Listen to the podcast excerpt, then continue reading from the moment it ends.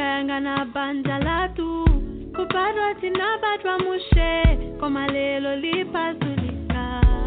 nikale okondwela lelo heka titikumbukila kwetachokela amayi kuvutika mutima. Koma zote tazisowa. Nimaona misozi maso mwake. Ni mavuto bale ni mavuto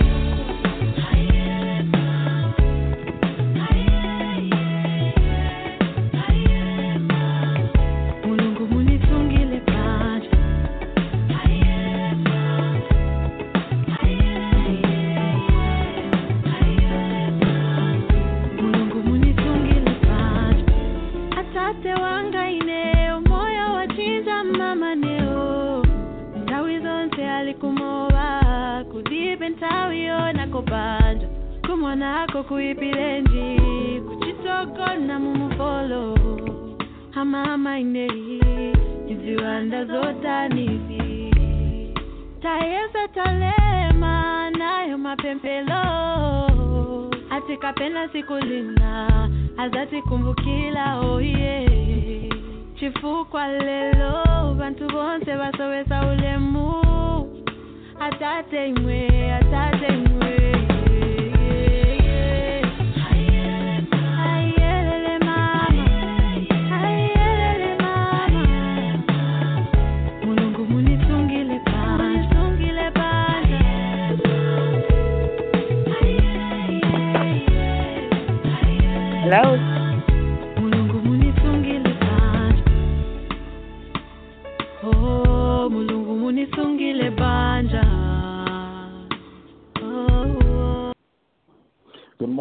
and welcome to Zambia Blog Talk Radio. It is Saturday, January the 18th. It's amazing how time is flying, flying, flying, flying.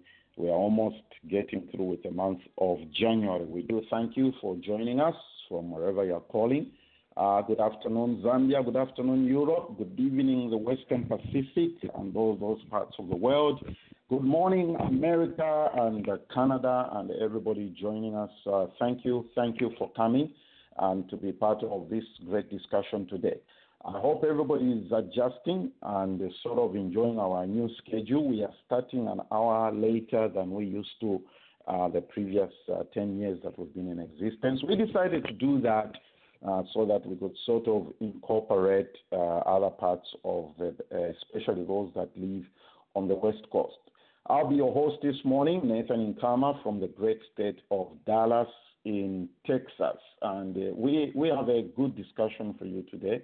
And uh, we, we're going to be talking about the subject of HIV and AIDS. And uh, we, we come up with a team of wonderful ladies that are doing a great job in, uh, in, in with, within the realms of what this, this work and what it entails and all those things. Okay, so what we are going to do today is have a discussion. I've also invited uh, some great Zambians who work in this field within the U.S. who are going to help me with the discussion. Okay, now joining us uh, from, I believe it is, I didn't even ask where Miss Via lives, but area code, uh, Miss Winnie rather, our area code is uh, 917, so I presume it is Dallas. Uh, Miss uh, Winnie is joining us here. She's the co-founder of Winnie Muson. Let me see. we need to say things the right way. Okay, Winnie Musonda uh, Hope Foundation uh, was founded 2012. Uh, Miss Winnie is one of the founders. She's joining us. Winnie, good morning. Welcome. Good morning. How are you this morning? Good, good, good. We're glad to have you with us. And, uh, call- you're in New No, York, right? thank you. Yes, New Jersey, Okay. New York, New Jersey. New York, New Jersey. Okay, that's that, that's like we say here, Dallas Fort Worth. I mean, it's basically the, one and the same thing. And uh, also joining us uh, from the same area, co-founder of the same organization, uh, Malita Mbewe. Miss Malita, good morning. Good morning. Thank you for having us. Excellent. Welcome. So, uh, Winnie, Malita, this is what I have done. I invited some some good friends who work in this same field of HIV/AIDS. Uh, the reason I did that is that I wanted us to have a conversation which will be all encompassing so that we are able to, to, to sort of see how we can rally the diaspora to rise up to say, look, this HIV thing is still well and alive, if I may put it that way, okay? So these are people that are in the field working in this line, and they are going to help me with this discussion. They, they, they will ask their own questions based on uh, from their own, uh, uh, based on their expertise of the work they do. So joining us from Illinois, I believe is Chicago, is Mrs. Irene White. She's the divi- she's the case manager Division of Services and Rehabilitation. I hope I said that. Uh, Ms. Irene, good morning. Thank you for joining us. Good morning, ladies and gentlemen. Thank you for having me. You are me. in Chicago, right? Yes, I am. Excellent. Thank you for joining us, Ms. Irene. And also joining us is a regular contributor and a friend here, uh, Noah Njovu. Uh, is in, uh, what's the town, uh, Noah? What's the town? Welcome, Noah. It's the great state of Indiana. I mean, Indianapolis. I like that. Only Texas is called the great state, you know. Huh? Yeah, up here What? we are starting our morning. I think the temperature is somewhere in the 30s. It's very, very cold. Okay. We had light snow last night. Uh, That's good. That's good. All right. For, for so for those of us and all our regular contributors in the morning, thank you for joining us. Welcome. Good morning. Uh, my good friend in Canada, Roger. Uh, we are not going to ask you about uh, temperature there. We don't want to make things any miserable there. Good morning, my friend. Good morning, good morning. Yeah, I know Awin is going to start mentioning some crazy minus degrees or something. So we shall just leave it there. Just leave it there. we shall just leave it there. Okay, for everybody who's joining us, we are talking to the co-founders of Winnie Musonda Hope Foundation. The website, if you want to follow what is happening, our discussion is wmhopefoundation.org. wmhopefoundation.org. So, Winnie, uh, what prompted or motivated the formation of this organization? All right. Uh, as I said, thank you for having us. Uh, we appreciate uh, for this uh, moment. So before we go further, uh, I'll go back a little bit of what happened. So I lost my sister at the age of 25. Uh, she was HIV positive. And then Mhm. at that time, uh, that 1999, you know, there was no medication, which is they tried to go in different route of finding medication, what was wrong. And they said she had a tumor. And then, you know, uh, we, as an African woman, they even go kunganga to see what was going on with their child. That's my mom and my Yeah. dad. And my dad being a pastor, it was something that he wasn't part of it. But of course, my mom and the family would like, oh, we need to find out after I finish in school and get married, have a beautiful wedding. What's wrong with her? Why did she lose the baby? Why is she sick? So, um, two years later, they couldn't find any any any any result why she was still sick. And then they did uh, lumbar puncture because they wanted to find out maybe there was a brain tumor. They said the brain tumor at the end. Okay. So they did lumbar puncture. At that time, she was very weak. So after they did lumbar puncture, cut the story short, she passed away.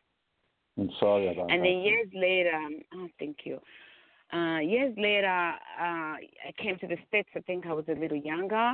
And then um, I I told my mom, like, I'm going to have to do something about it. How can not they find out? How can they not find out the medication to help her out? Mhm. Because we knew what she was suffering from, but they couldn't give her. There was no medication. They would give her TB medication. That's not what she was sick from. But then, you know, there were Mhm. struggles. We didn't have medication in Zambia at the time. And then years passed, uh, 2000, uh, I think 12 somewhere. I lost my two siblings in two months. So they were six separate times though. My brother was told about HIV AIDS in front of my mom. So, you know, the Mhm. stigma. Uh, they went to the hospital, have himself checked. And then after they went back for the results, they said you have HIV, are you HIV positive? And then he had a headache, uh, of course, meningitis. It turned into meningitis. But that did not. That's not the reason why he died. He died through stigma. He just died two weeks later after he was told about his his status. Oh wow. And then uh, two months later, yeah. So two months later, my younger brother was sick, sixty days apart. My younger brother was sick, so we didn't know what was wrong. And then he went to the doctors, and they say, oh, maybe he has like TB. So of course, my mom was like, you know what? What happened to your brother? I'm gonna check you. They had to check him Mhm. out, and then they said, uh, I'm gonna wait for the result. So my brother stayed uh, for almost uh, 30 days in the hospital to wait for the result because by then we didn't have enough labs. We had, I think, one in somewhere in Lusaka where I used to take that long because there were a lot of people had to take um, tests. So my brother died the day he got his results, and then imagine he he was CD4 count. It was one CD4 count. The day he died, the day he was found out he was HIV/AIDS, but the results came after a month later. So especially losing my brothers, it just Mhm. made me more vicious of like, I know I want to do something about it, but this has to stop. How can we stop? How can we have access to uh, labs in Zambia? How can we have uh, how can we have these people just dying like that? Like, you know, like we are trying because you have the little change. You even have taken yourself to a to a lab, right? But imagine there are Mm. those people out there. What were they doing? So with all that, cut the story short, my brothers have um nieces and nephews, and uh, Yes. even then I used to take care of them. And then I realized, that what about those kids don't have siblings? Mhm. And then, of course, um, I have my beautiful spiritual warrior co-founder, Malita, which we had discussions from the way back about how we wanted to help kids way before all this tragedy happened. Like we, you know, she knew about it first tragedy about my my sister, but when my brother happened, my two brothers happened, we thought of just like you know how can we help these young young young young kids, youth, and, Mhm. and young babies? Because they they've been left out often staying with grandmothers and, and aunties and, and they don't have nothing to do. And then they are going through this this tragedy. How can we make this thing a better place?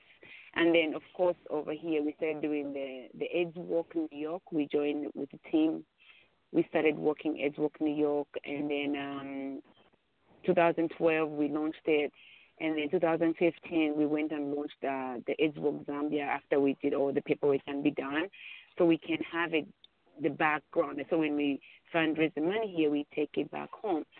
So like since then we've been working hand in hand, and then um, I take it back. Malita will cut, Malita will carry on from here. She can talk about how we decided to launch the foundation, and I'll catch up again. Okay, yeah, I'm glad you stopped there because I want to go to Malita. Uh, from what Malita, from what Winnie is saying, you didn't know each other when you came to the U.S. Is that the right team? Okay, so let, let, let's. I want us to zero in onto uh, Winnie Muson uh, Hope Foundation. So, what type of conversation did you have surrounding this organization? What what what, what type of what when she said what she said to you, what, what type of I want you to share with the listeners what type of conversation you had and the steps that you took towards the formation of this organization. Um, sure. So, if anyone has met Winnie, like you just you you just fall in love with her. Like just her passion, her love for other people just draws you in. So it's funny. The first time that Winnie and I met, we actually met on Facebook. Um, I was doing my master's in London, and she had reached out to me uh, at the time. She was doing um, she was working with the with the models, uh, you know, like putting together fashion show for Marpia Awards, and she wanted me to be a part of it, but I couldn't because I wasn't in the country. But we decided to, we're communicating back and forth, and we decided to meet up when I came to visit during the holidays. So when I met up with her, you know, she was telling me her story, and I was really touched by it. And, you know, when it comes to HIV and AIDS, it's one of those issues that it just doesn't affect one person. Like each and every one of us is affected in one way or the other. We all have close family members that, you know, are sick with the disease. We have loved ones that have passed away from it. And when she told me about the idea of starting the foundation, I was just like, really like, let's do it. Whatever you need, like I'm right there with you. So that's when we, you know, came up with the idea of starting the foundation. But specifically, we wanted to focus in on the youth because we believe that they are the future. You know, so if we can, um, you know, like one of our mission is to provide adolescents and the orphan children with an opportunity to go to school because most of them, you know, they've lost their parents, they've lost family members that would otherwise take care of them, and you know, like grandparents have the financial burden of, you know, like providing school fees, and we wanted to kind of like lessen some of that burden by giving them a chance to go to school through scholarship funds, but also to raise HIV and AIDS awareness among the youth and encourage them to be active participants of their community. And you know, like one of the ways that we started doing that, Winnie mentioned, is um, through AIDS Walk that we launched in Zambia and that we also take part of here. And then, but the most important part is having the youth being a part of the foundation itself because they really are our ambassadors and the kids that are part of of our foundation they actually do outreaches they go into different schools they talk to their peers about you know hiv and aids and just raising that awareness um, so that is just one of the things that we've been working on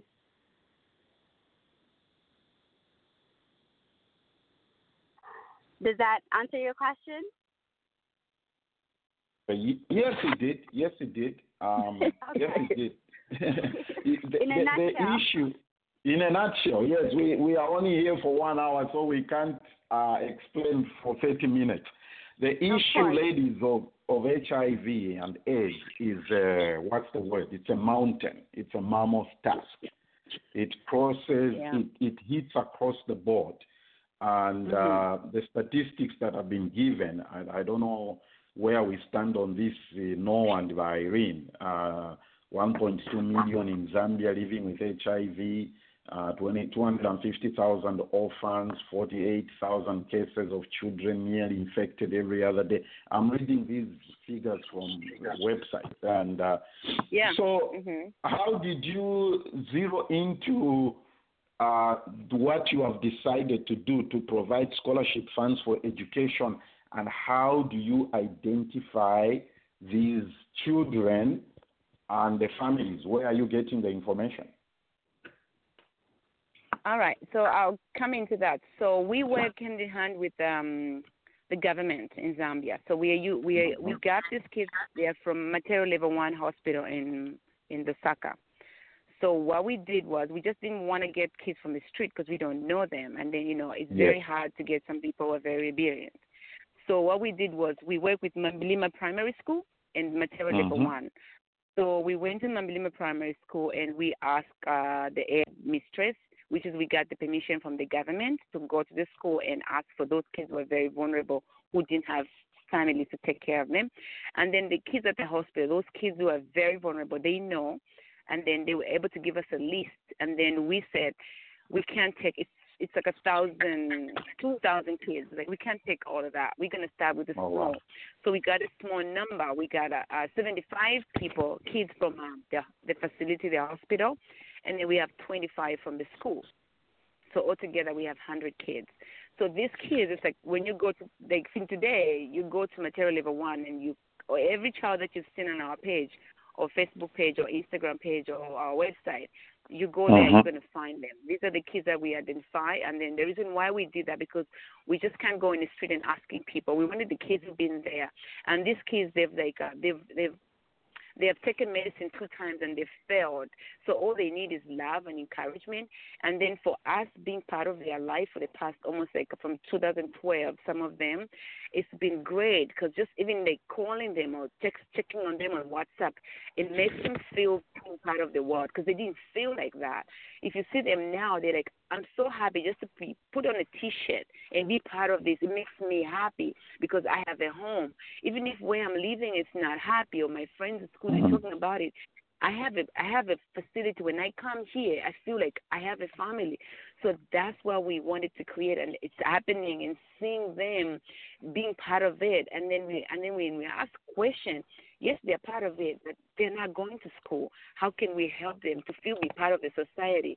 So this is why we do the uh, reach out, and then we we try to do the AIDS work uh, and um, the events to try to raise funds in order for us to take care of them. But you know, as you know, Vanessa, it's very hard in our community to just do that to just, ourselves just to do that. Like we're trying our best, but it's not easy. So that's why we're trying to like reach out because we can't use our own strength Mm. without God's power, and of course without you guys who are like able to look at us and say, you know what, you guys come on the radio, let's talk about what you guys doing in order for other people to hear you and and and um, and help you out.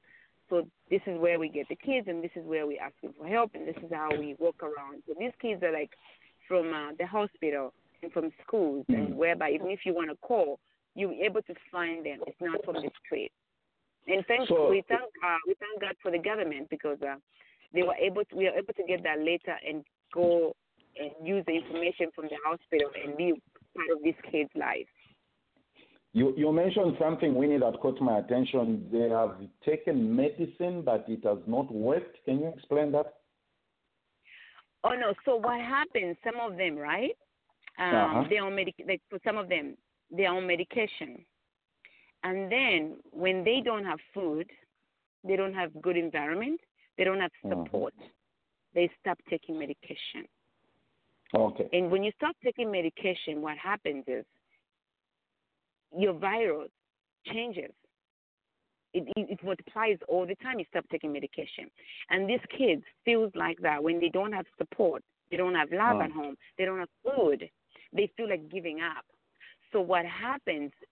These kids, they've been to that place where they stop taking medication, but they're now fully on medic- medication because we encourage them to take medication. You cannot live without medication. You need it in the morning at six o'clock and the night at six o'clock. But imagine Uh-huh. a child taking medication without food, and then all day they're going to come and take another medication. It's very hard on them. And these are youth, kids, and teenagers. It's very Mhm. hard. So what we're trying to do ourselves is to empower them and, and, and do like a food banking where they can find where we can provide we provide food and like lunches Mhm. stuff like that so they can be able to be on the same level as everybody else because you can't take medication without food. They begin they they we thank God we have medication in Zambia but we have no uh food provided for them. Mm. And just Interesting. to um Go ahead. Mhm.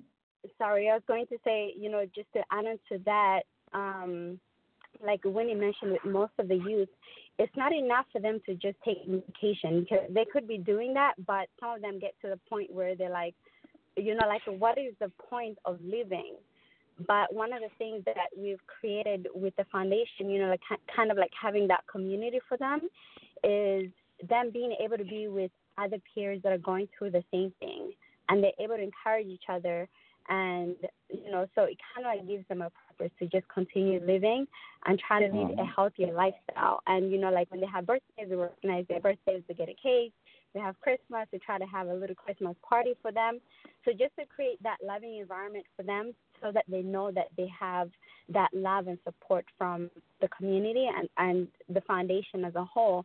And you know like one of the long term goals that Winnie just mentioned is trying to have um, a community center for them that will also provide, you know, like nutritional food because when you are taking medication, you do have to be um, careful of what you're eating so that, you know, it supplements the medication that you're taking. And most of them don't have the money to be, you know, like eating nutritional food. And that is one of the things, that is one of the needs that we want to meet moving forward.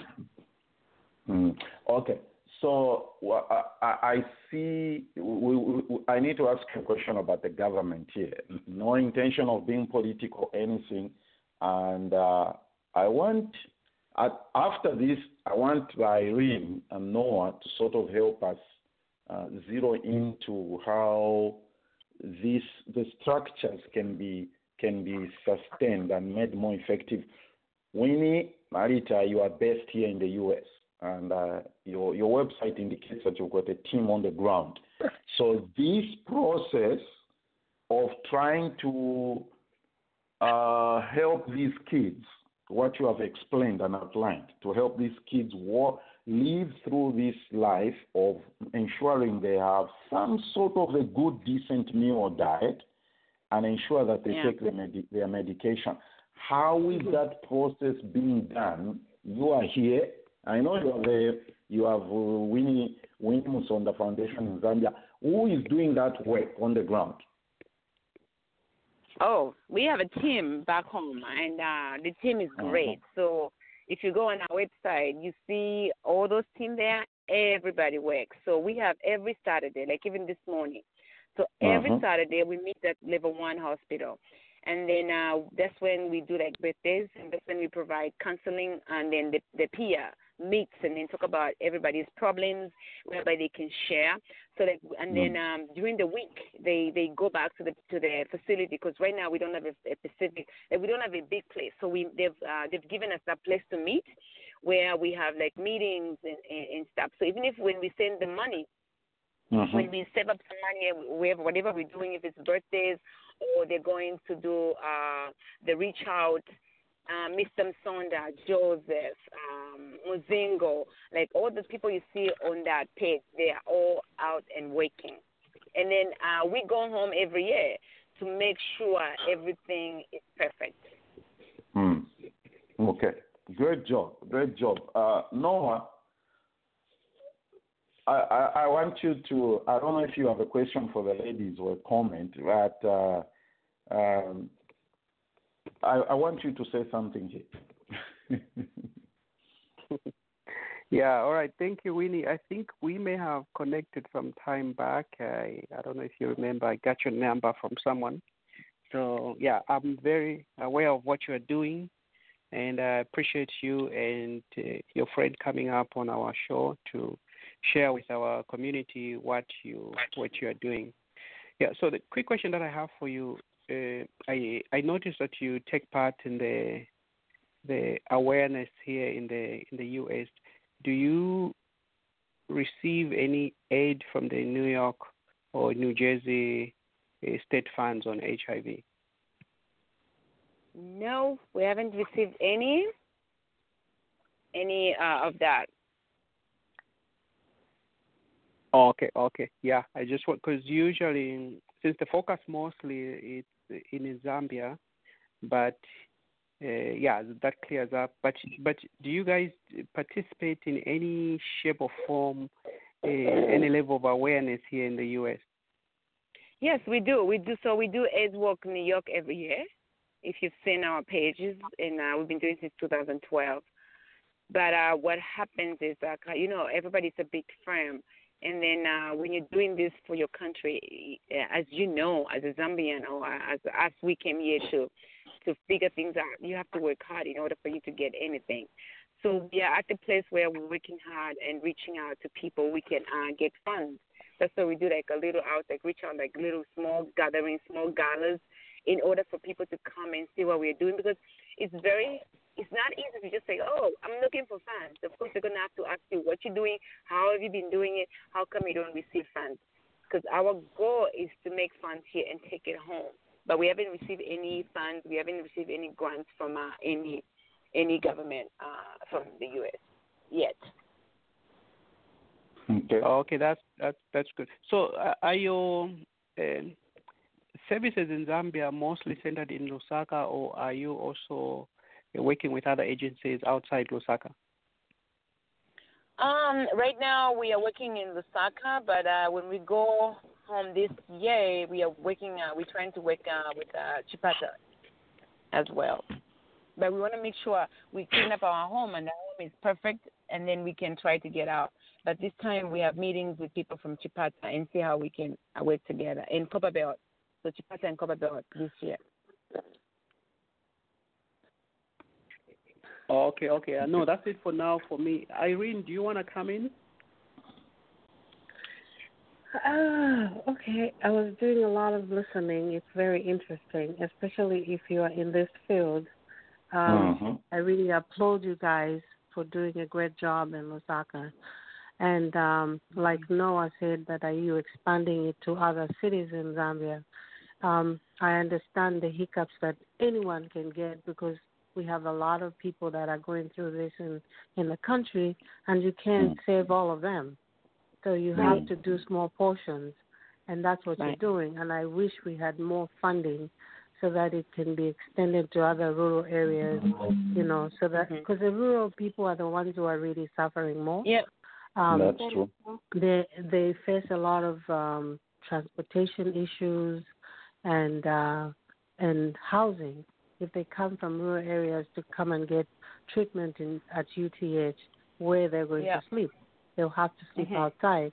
So before they can even think of going, they're already thinking about these other obstacles that are going to actually get them to where they're going.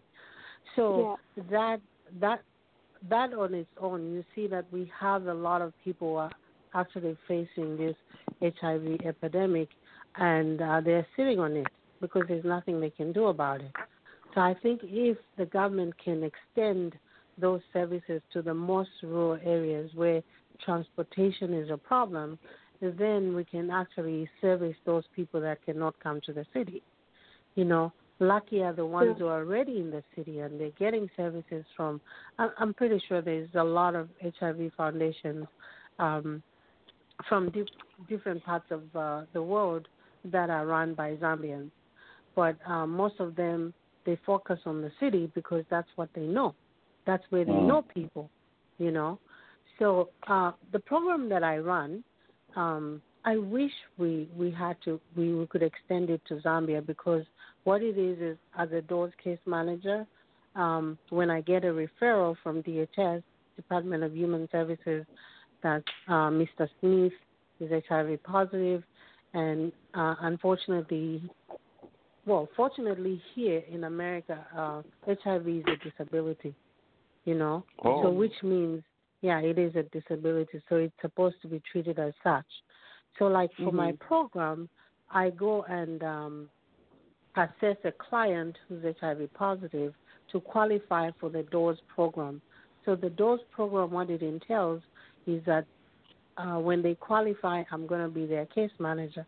So, I'll do home visits to make sure that they're they're adhering to medication and they're good. Uh, they're doing uh, a good nutritional, you know, uh, step, and um, they have uh, a very positive surrounding, you know, like family and friends are Yeah, there, and then they have a PA, which is a personal Mhm. assistant.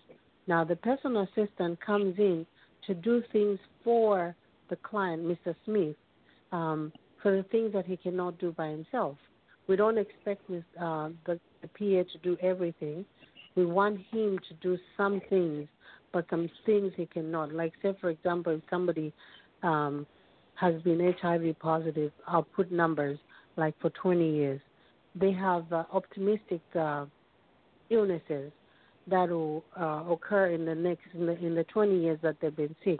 So that stops them from doing some things like uh, uh, buttoning up because they have arthritis, from maybe Mhm. um, Mm. from side effects from medication or from taking medication for a long time, or they have bone pains, they cannot walk so well, they cannot go down the stairs, they cannot lift groceries when they go to the grocery store. So the PA does all that, and DHS pays for them. So those services are rendered to people who are HIV positive, and that helps them. Their job is to just take care of themselves, make sure they take medication, make sure they eat well, because they know somebody's going to come and clean for them, do their laundry, and make sure they've done everything right. Zambia, we don't have that. Hmm. So, Mm. Tell me like, about it. Uh, yeah, so you see now, like Winnie is saying, that a lot of children, when they're on, um, they give them, uh, you know, like they put them on medication. Right.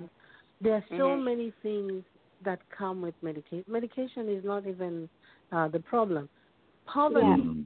is what kills, because Yeah. if they're not eating well, okay, Mhm. and they're still taking this, because there are some medication that you cannot take without eating. You have to eat in order for you to take the medication. So if they're fighting this battle of poverty, medicine is not their worry because they want to go out No. there and hustle for food so they can Mhm. have energy to hustle again for food the Yeah. next day. So Yeah. that that's where a lot of foundations who are who are dealing with um, Mm. HIV should focus on. And I applaud these ladies because they're doing what they can. and what That's they right. can is trying to empower the children to actually uh, further their education. Because sometimes when you have a positive thing happening in your life, all these other negatives become not unnecessary. Because you're trying Yeah, to say, yeah. okay, I want to I want to go to school so that I can be like Miss Winnie. Uh, what's the other Yeah. lady's name? I'm sorry. What's your name, Mari- Mama? Malita. Malita. Nalisa? Marita. Yeah. Malita. Oh, Malita, yeah. Like Winnie and Malita are, are, are role models for these kids. I'm pretty sure when they show up, there are some kids who look up to them to say, I want to grow up just like them. So they'll focus on school and, and, and try and be like uh, their role models, which is Malita and Winnie. But at the same time, we have to look at the medical part of these kids. Are they able to do these things on their own when we leave? When Malita and Winnie comes back to the United States, the people who are actually uh, working with them, are they able to like work with them one on one to find out why why are you not taking medication? Because they need everyday counseling. Because sometimes Oh yeah. it's just little things that yeah twitches their their mood of taking medication. Their they might brain, just say uh, something. Yeah. Because I'll tell you know that I'll cut you a little bit yeah. short, right? Um, Mhm. Well, we we have a WhatsApp page with the kids because some of them are youth, the ones who have little phones. Yeah. Mhm. They will just call me, maybe like uh, around seven o'clock because they know a time difference. They say, uh, "Mark, can I talk to you?" I'm like, "Yeah, what's happening?" I don't know. I don't feel well. Is this worth it? I'm like, "Yeah, it's worth it." You think I'm gonna be fine? I'm like, "Yes, you're gonna be fine." And then we'll bring up a different conversation. At the end of the conversation, they'll be like, "You know what? I'm glad I called you. I feel better now. All right, good night. I'll talk to you tomorrow." They need Okay. that empowerment, and we lack that. That's yeah. true. They, First of all, I have two questions here for Irene. I'll come back. then what or rather, do is my Winnie. I'll come back to you. My conclusion. Miss Irene, you've raised something Okay. before you before you Uh-huh. conclude. You've raised something that is very critical here. First of all, let me warn you that by Yes. emphasizing rural, you have no idea what you're doing to my friend in Canada here, because rural to him is.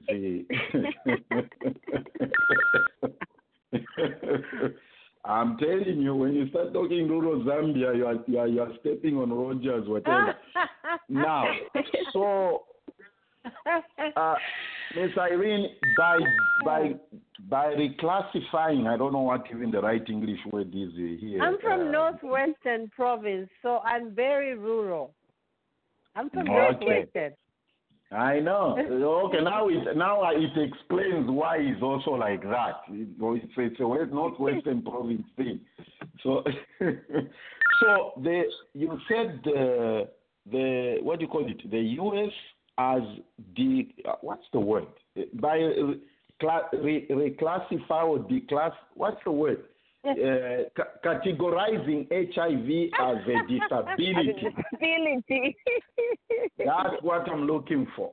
What has that done to the whole concept and how this is treated in the U.S.? You get my question? Hello, Irene. Okay. Yes. I, I, I- okay, okay. Yeah, go ahead and Irene, and then I'll, Yeah. I'll follow up.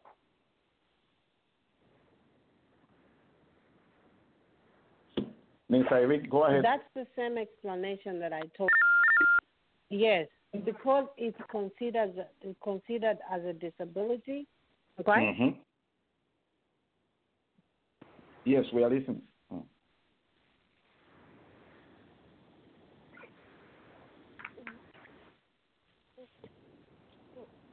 Oh, okay, hold on.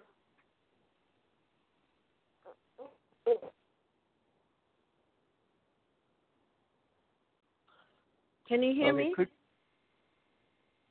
Okay, yeah, we I'm so sorry. Something happened to my phone. I'm Oh, from Northwestern, so these things came along. You know, they came too late in Northwestern, so I don't know how to use my phone. Anyway, I was saying uh, HIV is a disability in the sense that Mm. the way they handle it here is exactly the way I laid it out. Can you hear me? Yes, we can. Okay. The way I laid it out with the program that I run, it's uh, supported by AIDS Foundation Chicago. And AIDS Uh-huh. Foundation Chicago is a huge body.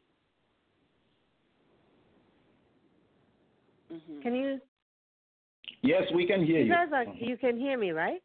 Yes, Yes. we can. We are listening. Oh, okay. So AIDS Foundation is a huge body that works directly with CDC. Okay? So every change, every up, update that comes about HIV, uh, say for example medication, we Mm. get to know it first. Yeah, we get to know it first. So, okay. So, what happens is um, they tell us, like, say, for example, if somebody has been taking a tripla for a very long time, Atripla Mhm. is known to be a medication that um, has a very major side effect like uh, nightmares. We have a lot of clients come in. I don't want to take a tripla anymore because it gives me nightmares. Then we go back to our the ID doctors, which is infectious disease doctors, and we'll tell them this client is complaining that uh, she, she's been taking a tripla for 10 years and she has very bad side effects. Then the doctors can work numbers according to uh, the CD4 count or the viral load, uh, see how it is, and they'll say, you know what, this is a good medication that's on the market, and this, these are side effects that are less than what you're taking. So we should. So we have those options. But in Okay. Zambia, what I hear is that they don't have those options of even uh, changing medication. Whatever medication is on the market is what they give, and they are Yeah. based on the first CD4 count or the viral load that they took the first time. Yep. But they don't realize that over time, things It have changes. changed in your body. Yes. They still Mm. Yeah. to look Yeah. at it and see if Mhm. that medication is actually working. One of the Okay. things that the medication does, it, it uh, messes around with your internal organs, maybe your kidneys, Oh. The numbers are not working well, and things like that. So they'll be able to say, you know what, don't take this medication anymore. Because as much as your numbers look good, but your your liver or your kidneys are not they're not It's- functioning yeah. well. They don't Mhm. have that. So the spectrum of the whole HIV um, uh, conversation that we're supposed to have, you know. And Winnie, Mm. uh, what I wanted to tell you guys is that if you do have that WhatsApp group for uh, kids that call you in for, you know, like any any problems out there, please, you can put my name down there. I'm a counselor, so I can talk to them. You know. Oh, that'd be and, great. um, that'd be great. They I'm will love it. those services for free. Mm. Okay. Thank you, Irene. Thank you so much for that. No, this thank you so much. And then when you talk about the medicine, Vanessa, I would say that.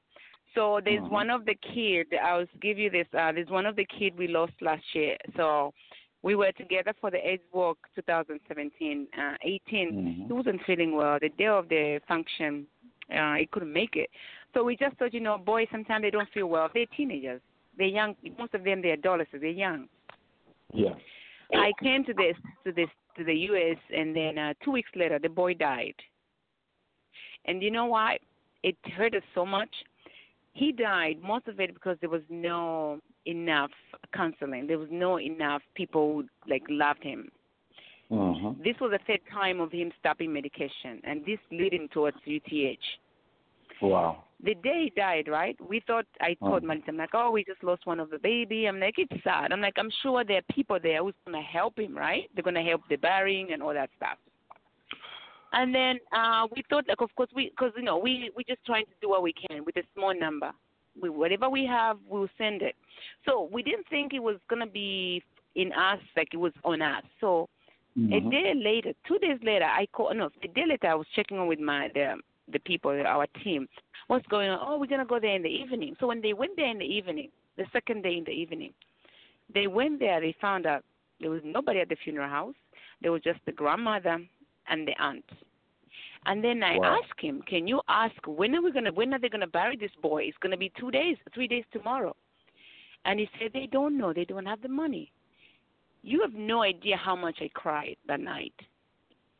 I called Malita. I'm like, can you believe this baby is in the mortuary right now as we talk? Do you know how much it's going to cost us to bury this boy? Probably $300, maybe even less than that. Yeah. If we just find Wow. a little normal coffin. We were so upset, me and Malita. We have a team, our friends, where we have a team, AIDS group, HIV, where we talk about whatever we're talking about or whatever, about maybe 20, maybe maybe 50 people.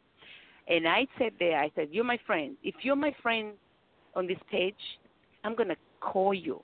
I need five dollar or twenty dollars. By today, we should have the money to bury this boy. How is Uh-huh. he gonna steal if this was somebody else's baby? This is like my baby. This is our babies. This is our baby brother. We started fundraising, Malita. I think it was in the morning around uh, eight, right, Malita? Yeah. By twelve noon, we had about three hundred dollars through That's our good. friends, five dollars, two dollars. But you know what? We don't want that as a foundation. We want to have enough money in order when we have stuff like this, because this was so bad. And then when we did that, I called in the people that I know from the Ministry of Health, and I told them, I'm like, Mm. this can't be happening. But I think because, of course, some of us we talk a lot. The people that I know, they were able to tell people. Yeah, when we get mad, we talk. I'm sorry, and then I just went straight up. I'm like, you guys, you you working here with this thing that you have. Can you help us? The following, the third, the fourth day, the boy was buried, and guess what? They took him to church, and they took him to Leopard's Hill because not only us we contributed, Mhm. other people went and contributed, and the boy was not even buried in Matero where I used to live. He was buried in Leopard's Hill. I don't want the kids to be buried in Leopard's Hill in an expensive neighborhood when we can't take care of them when they're still alive. You see the difference here? Yeah, that's true. That's very true.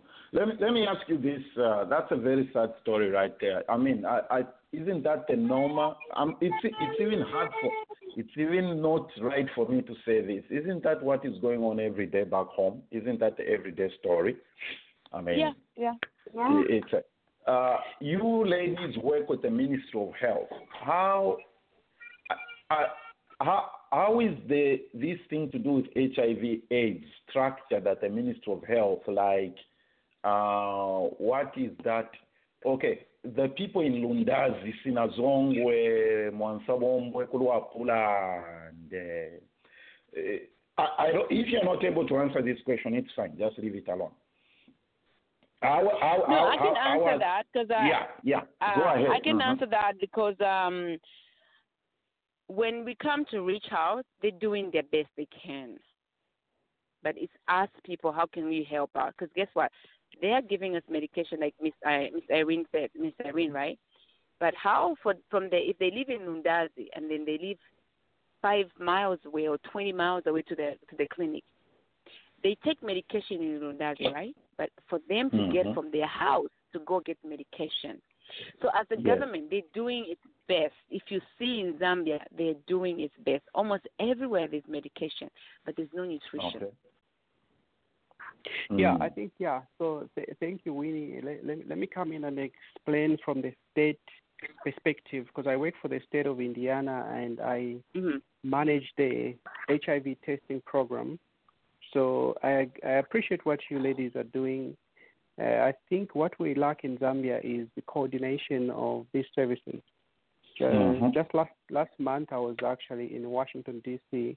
I was attending a NASTAD conference, and a NASTAD conference, it's a it's a conference. It's a national alliance of state and territorial AIDS directors.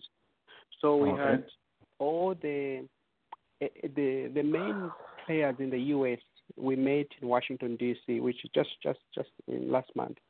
So we tried to plan ahead and coordinate how are we going to uh, arrange our um, our services and our resources and our response in the next five to five to ten years. Because I don't know if other people may know, I mean, know this or not. Uh, the CDC, it's an organization that I work with in hand in hand, and of course the other other parts of the country.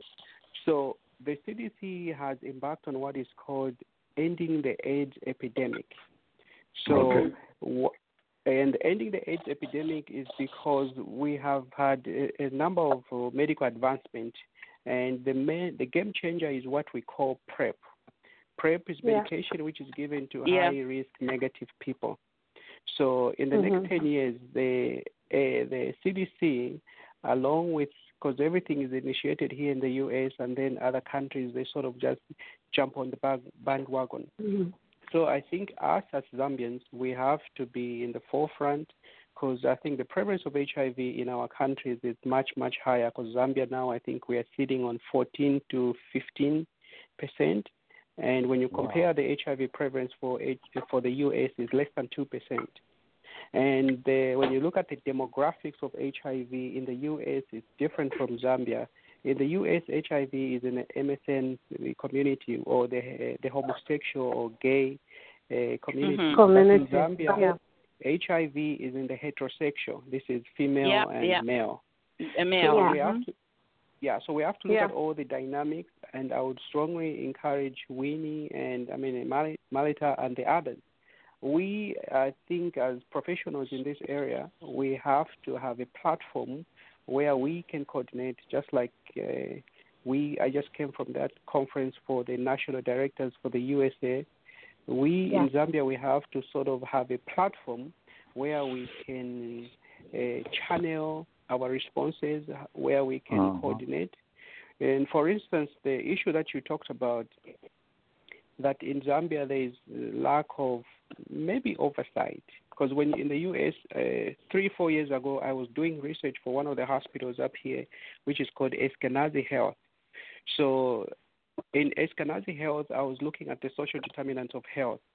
And one of the key findings uh, of my research was that uh, this country has what they call a population health specialist.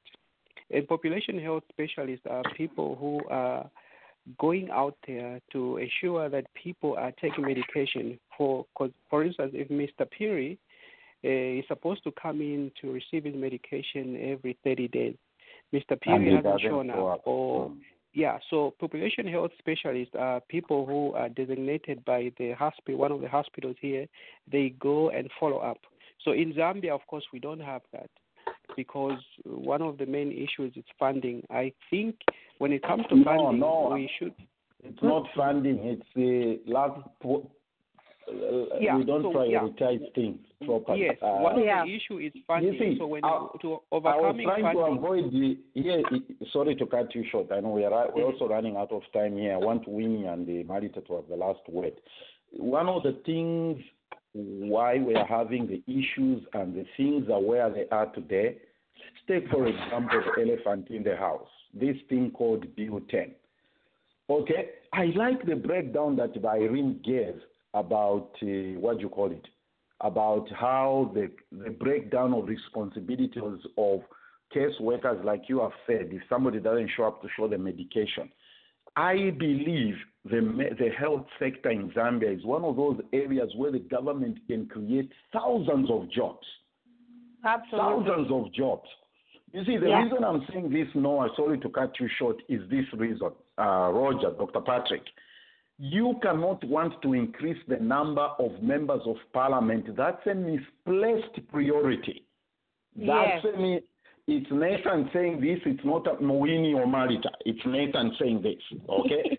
Everybody listening, don't say, hey, Imwenaka AIDS Foundation, Kenu, you went political. It's Nathan saying this, not Winnie or Marita. Roger, no, no, no, no, no. You cannot want to increase the number of being real. parliament, number of seats in parliament, and you've got these issues going on. Okay, Marita, Uh, yeah. Winnie, we have five minutes here. Uh, what's your final word? What can we do to get involved? We've already got Irene on the on, on the team. We thank God for that. So where do we go next? Michael, you want to go in? Winnie. I Yeah. know I threw you off with All my right. you Okay. can't. Um, that's fine. Our goal. So our goal here is for us. We right now is January. We have so many Yes. kids who are supposed to be in grade 12 right now, but they did well, good results. They are not in college. We have other youth who did so good. They're supposed to be in grade uh, grade 11. They they couldn't go to school Uh-huh. next last year because of these no funds. We have kids sitting home. They're supposed to be in school, and you know, in Zambia, from grade one to grade seven, it's only about um about hundred and twenty dollars for a kid to go to school for the whole year. And then if we can help out these kids, so we like we we need help. We if we can start with small among ourselves, right? We can start with big next time. That's why we have these small kids. Let's help these kids. Let's empower these kids because once they have education, they'll be able to come back and help their their younger ones because this is Mhm. future generation for us. So let's help these kids go to school. Let's give them a better life. This, it, I I feel like if we sit down and, and, and call it on the government, it's not going to help. We are the government.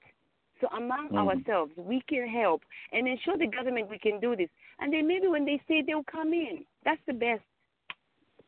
Excellent. Excellent. Mm. Yeah, just to add on to that, so you know, you you can help uh, by sponsoring a child, um, and the information is on our website. Uh, you can go to wmhopefoundation.org, and you can also contribute to. Uh, we have our largest initiative coming up in August, which is our Zambia AIDS Walk. Uh, you can also contribute Okay. any amount to that. You know. Um, so we can be, be able to provide uh, free HIV and test counseling at the event, and uh, basically the funds will go over all the lo- logistics involved in putting together that um, awareness event. Excellent, excellent. One of the things when I look at your website, what I like is infected or affected. Wow, that's a powerful phrase right there. Thank you. Yes. Mhm. Be- be- Because I mean, this thing, this thing affects us from two different angles and different ways. I mean, Yeah. almost uh, everybody has got a story to tell about uh, losing a family member to HIV/AIDS. I mean, I've got so mhm. many family members that have been lost in that way. Uh, Miss Irene, thank you for taking the time. No, you're welcome. I just wanted to say one last thing about what you just said. Um, Mm. I, this is how I look at it. When when you have a patient, the caregiver is a patient too. So you Mm. have Yeah. to look at it on the yeah on that aspect, because most of the time the caregiver is um, is sidelined, and we focus Yes. on the on the patient. It should be on both because when when the patient is in the hospital for six months, the mindset of um, a caregiver is the same as the person who's on the bed for six months. Yeah. Mm. If it's 3 Mhm. years, it's the same thing. So we have to look at that. So that's something Oh, my that you guys can expand on, like Mhm. to take care of the caregiver. And I know you can't do all, but as you lobby for money, maybe that should Yeah. be your extension. All right. Mm. Thank you. Excellent, excellent. welcome. We thank you, Miss Irene, for taking that. This confer- this is not the first and last. We look forward to having more conversations about this. And uh, when you're having events, uh, Winnie, Marita, please just reach out and let us know and say this is what we're doing. Then we promote it for you. And uh, thank you for taking the time. And the, uh, the Lord bless you. You're doing a commendable job. This is a mountain. This is a mammoth task. We thank We God thank for you it. so Thank you. Mm. Thank All you right, so much, everybody. ladies. All right. Uh, everybody, thanks for joining us. That was our show today. And uh, next week, I'll be talking to a lawyer. We'll be discussing, my topic will be avoiding legal pitfalls as you live in the diaspora. What are the legal pitfalls you should avoid? So, everybody, thank you. Let's go back into open forum. That's where we are we unleash everything. The, the little thing that I try to talk about, the government having wrong priorities, that's where we now open up the Pandora box. Thanks, Winnie and Marita. The Lord bless you. Look forward to having everybody. Let's go back into open forum. All right, thank you.